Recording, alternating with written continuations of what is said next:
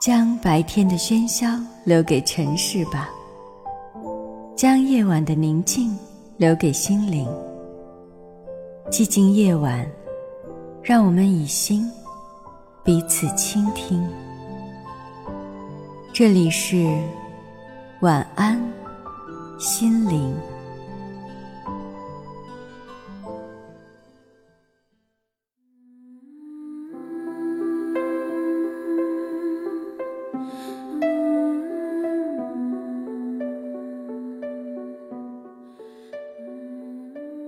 又到了寂静的深夜，今天你过得还好吗？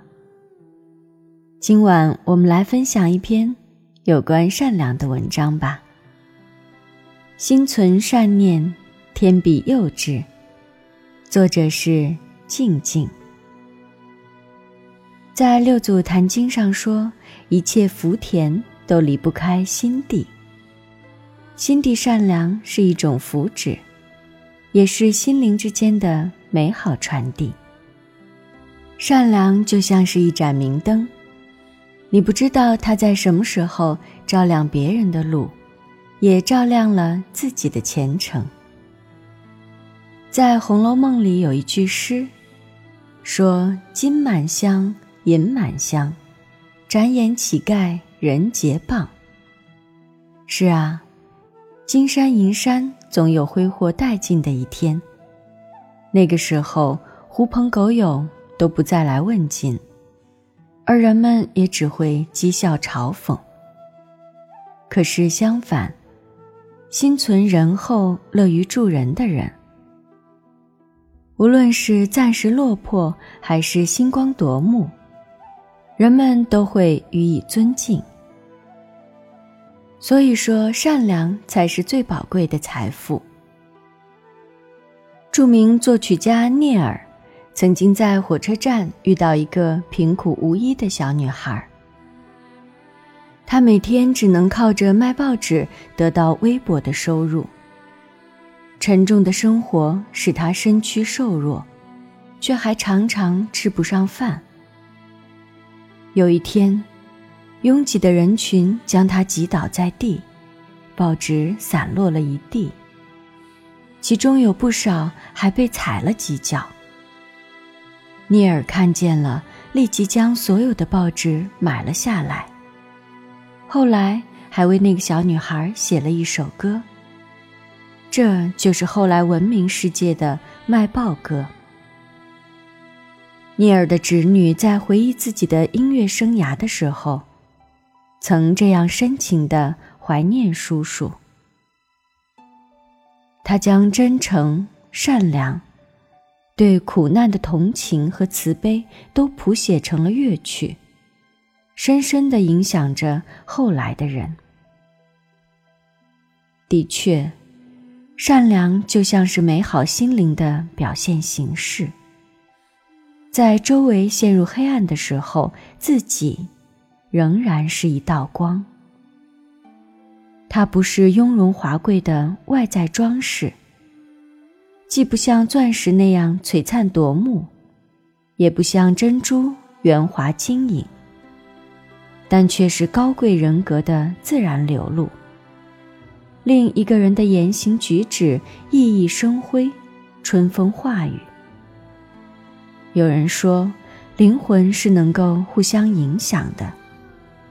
行善之人总有善缘。你若心存善念，就会引来心存善念之人。而一个善良的灵魂，总是能够在不经意间，散发着芬芳。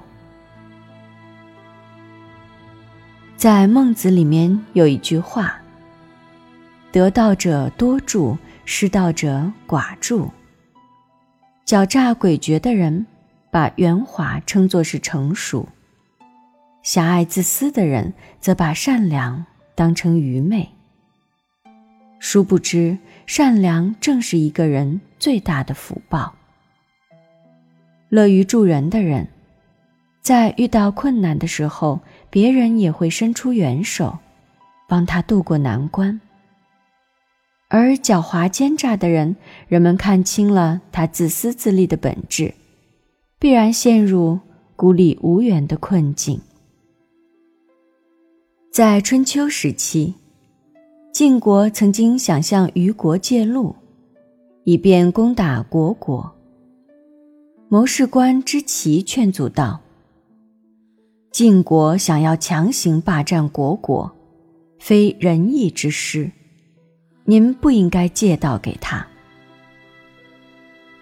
愚公却不听劝阻，并且希望虢国尽早灭亡。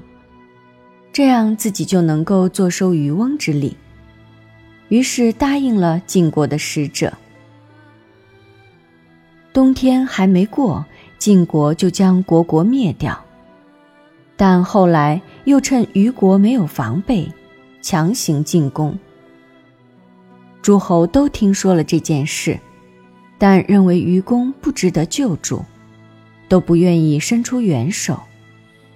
虞国。就此灭亡。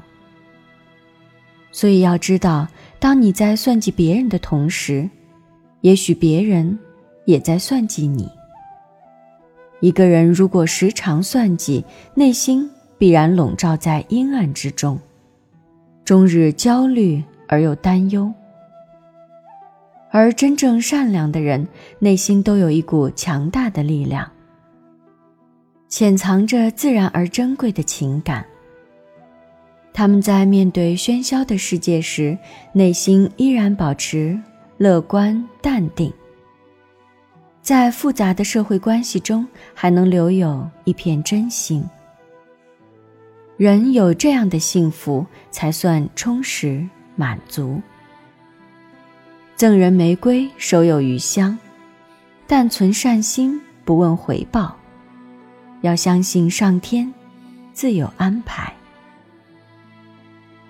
曾经有读者疑惑：“那么，到底什么是善举呢？是我有一百万，然后一分不剩的捐出去吗？还是但凡有人请求帮助，就不假思索的伸出援手？”有人说：“心存善良的举动，小事也有意义。”深以为然。在怪谈中有这样一则故事：有一位好心的妇人收留了一个潦倒落魄的秀才，不但给他腾出住的地方，还每天提供两餐。一开始，这位秀才心怀感激，可慢慢的，他便觉得不满足了。凭什么富人每顿有肉，而让他吃菜呢？于是他对善良的妇人说：“连大鱼大肉都舍不得供上，你算什么好人？”于是妇人答应了他。后来他不满足于简朴的穿着，又要求妇人给他绫罗绸缎；嫌弃居住的房间太小，又要求富人给他富丽堂皇的屋子。最后富人落魄，秀才。却变成了财主。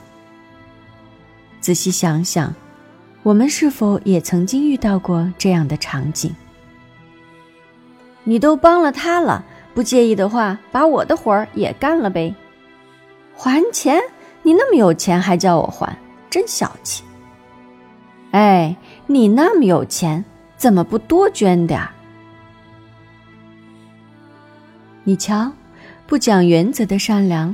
也许反而会助长恶的滋生。当善良遭到越来越多的绑架和利用的时候，反而会挑起了人性的贪婪。真正的善良从来不是无底线的给予，而是生活中一点一滴的善意。